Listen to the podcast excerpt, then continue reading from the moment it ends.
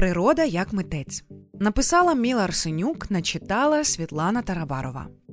Крок вперед, ще крок і один назад. Не виходять, хтось каже. Ще спроба, ще крок вперед, і ще стрибок, пауза. О, за першим всі пішли. Так трохи невпевнено робили свої перші кроки із вантажівки баржі до острова Єрмаков коні породи коник або польський коник. До Дельти Дунаю тварини приїхали з Латвії. Подорож тривала майже 4 місяці разом із карантином в селі Орлівка на Одещині.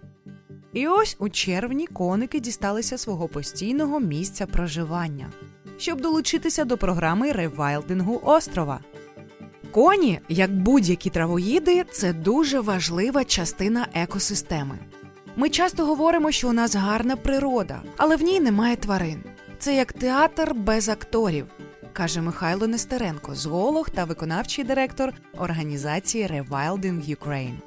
Колись європейські ліси, острови, заплави населяла значна кількість великих тварин. Колись були дикі коні, проте нині в природі їх не залишилося, вимерли. Коники дуже близькі до вимерлого європейського дикого коня тарпана, і вони можуть виконувати екологічну функцію, тотожну до тої, яку би відігравав у природі тарпан, якби дожив до наших днів. Про всі глави цієї історії розповідаємо просто з берегів Дунаю. Глава перша. Початок. Відновлення Єрмакова. Два світи синій та зелений. Коли дивишся на острів Єрмаковий з берега, бачиш зелену смугу рослинності, яку доповнює згори блакитне небо. Цей острів один з найбільших в українській дельті Дунаю. 2-3 тисячі гектарів, 9,6 кілометрів завдовжки та 3,6 кілометрів завширшки. Щовесни поводкові води річки збагачують землю і рослинність острова. Луки перетворюються на озера, довкола яких збираються численні зграї рідкісних птахів. А у сезони високої води тут можна побачити нерестовища та місця для нагулу мальків риби. Влітку вода частково відходить, а наступної весни історія повторюється знову. У це мало віриться, але ще 10 років тому навіть натяку на нинішні джунглі тут не було. У часи Радянського Союзу на острові намагалися вирощувати в промислових масштабах очерет для виробництва паперу на Ізмаїльському целюлозно-паперовому комбінаті. Далі були спроби засадити острів різноманітними сільськогосподарськими культурами. Для усушення та розгортання господарської діяльності довкола острова були побудовані дамби. Та марно, надто солоний і мінералізований ґрунт на острові. Ще тут випасали худобу. І що ж у підсумку? Десятиліття перевипасу і відсутність затоплення і тисячі гектарів острова, законсервовані дамбами, доволі швидко почали перетворюватися на постелю пустку. Нецікаво ні для людей, ні для природи. У 2010 році острів пережив перше затоплення. Ціла команда спеціалістів проєкту відновлення острова Єрмаков працювала над тим, щоб реалізувати часткове знесення дамби. Кілька проривів у дамби і сезонне затоплення острова відновилося і вже в перший рік дало результати. За свідченнями науковців Всесвітнього фонду природи WWF, це означає World Wide Fund for Nature, які втілювали проект, на острові одразу почала активно відновлюватися рослинність. Оселилися занесені до Червоної книги України птахи, зокрема рожевий і кочерявий пелікани, малий баклан, орлан білохвіст. Утворені на острові озерця дозволили нереститися та нагулюватися тут рибам, зокрема щукам та сазанам. Глава 2. Очеретяні зарості. Після роздамбування, навіть часткового, на Єрмакові почав формуватися мозаїчний ландшафт. З'являлися луки й водойми різних розмірів. Та у кожній історії є своє але. У історії Єрмакова ним став очерет. Нові умови стали особливо сприятливими для його росту, і зарості за кілька років почали захоплювати все більші території. Раніше тут на острові був значний випас худоби, говорить Олександр Волошкевич, директор Дунайського біосферного заповідника, до складу якого входить острів Єрмаков.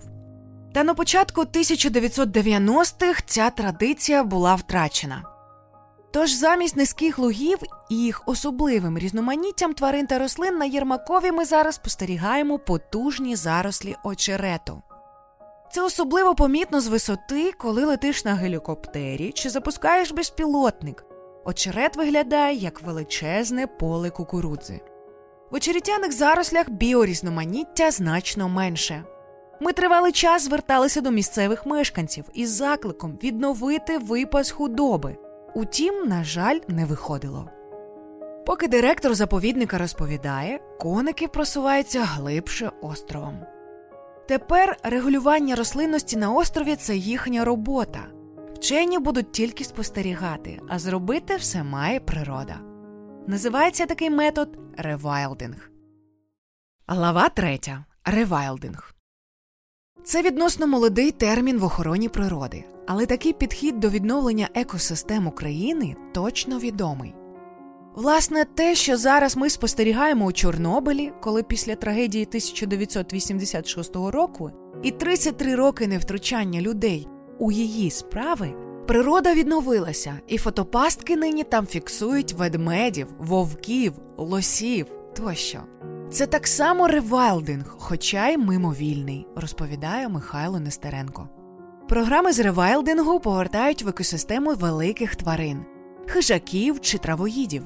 Це запускає цілий ряд природних процесів, що сприяють підвищенню біорізноманіття територій.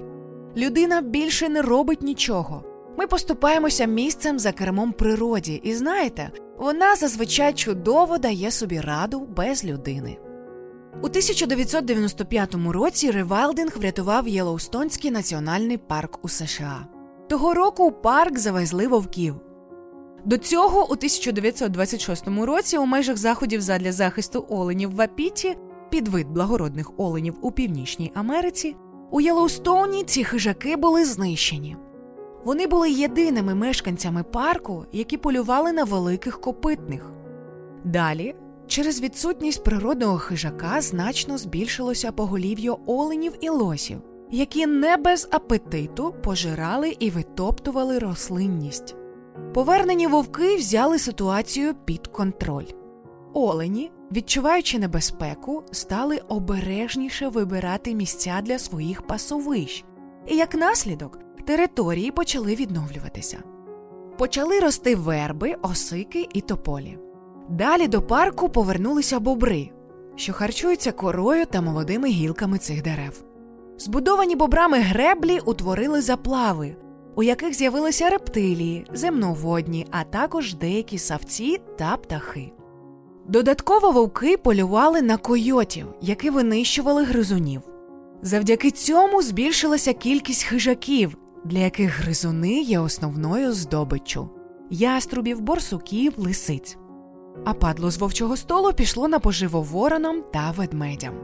Зниження чисельності великих хижаків і травоїдних тварин викликане діяльністю людини, запускає у природі ефект доміно, і фактично є однією з головних причин не лише руйнування природних систем, а й на думку вчених масового вимирання біологічних видів. Екологи на чолі з Джеймсом Естесом дійшли висновку, що роль великих хижаків, так само і травоїдів, в регулюванні природних екосистем надто довго недооцінювалася. Будь-яка значна зміна чисельності таких тварин незмінно призводить до масштабних зрушень в екосистемах та викликає непередбачувані наслідки. Тож будь-яка сучасна природоохоронна діяльність та сучасне управління екосистемами мають обов'язково враховувати такі види. Йдеться у статті вчених у журналі Science. Глава 4. Буйволи у водах Дунайської дельти. Контролювати почасти неконтрольовану рослинність Єрмакова почали водяні буйволи. Тварин завезли до дельти із Закарпаття. А наприкінці травня вісім особин карпатського підвиду водяного буйвола перевезли на острів. Буйволи це цікавий організм та інструмент, говорить Олег Дяков, гідролог та фахівець із відновлення у Rewilding Ukraine. Назва виду водяний визначає причину нашої зацікавленості у цьому великому травоїді. Він безпосередньо пов'язаний із водною екосистемою та значну частину часу проводить саме у воді. Ця тварина працює як інженер системи. позитивно впливає на водно-болотні угіддя, створює мозаїчність ландшафту, не тільки поїдаючи рослинність, а й рухаючись протоками. Цікаво, що ці тварини колись жили у Дельті Дунаю. Ще в 1960-70-ті роки було стадо у румунській частині. Тобто ми говоримо про повернення, реінтродукцію буйволів на цю територію. Фахівці мають намір невдовзі збільшити кількість тварин на острові. Кажуть, що водяним буйволам ідеально підходять умови Єрмакова. І за збільшенням їх кількості можна буде налагодити виробництво справжнього сиру моцарела на острові. Справжнє робиться саме з буйволячого молока. У кількох буйволів на острові є імена. До переїзду тварини перебували у тісному контакті з людьми, які трохи одомашнили їх іменами.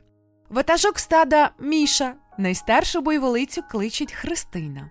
Молодші вже без імені, як доказ повернення до дикості стада. Коники дикі, тож також безіменні. Напевно, такими й залишаться.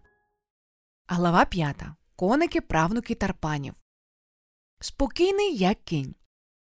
Це про коників. Адже після пережитої кількагодинної подорожі сушею, далі водою і фінального стрибка у води Дунаю з баржі вони вже за кілька хвилин спокійно щипали травичку за кілька метрів від десятка журналістів та їх фото і відеокамер.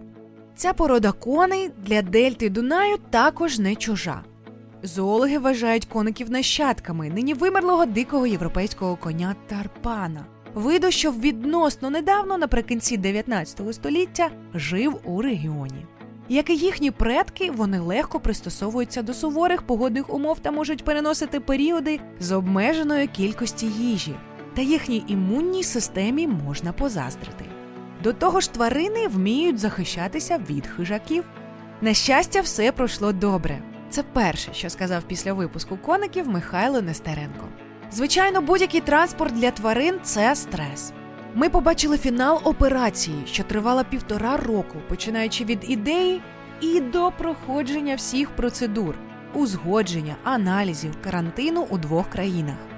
Коні прибули з Латвії, перетнули територію Литви, Білорусі, приїхали в Україну, перебували на карантині, і нарешті ми їх змогли випустити на прекрасний острів української дельти Дунаю.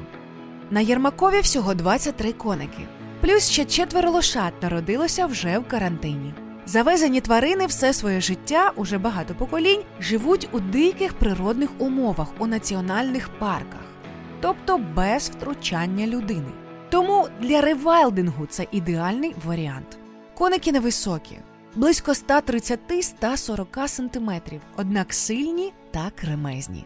І поки що темніші, коричневі, ближче до зими тварини посвітлішають, адже їм властиво змінювати забарвлення сезонно. Ми задоволені, що зараз на острові відбувається програма з ревайлингу і відбувся випуск буйволів та коників, говорить Олександр Волошкевич. Далі плануються й інші копитні, що суттєво впливають на біорізноманіття. Якщо порівнювати з коровами, коні заходять значно далі у воду і виїдають інші види рослин. Те, що ми їх випустили саме тут, дає змогу контролювати навантаження на пасовища.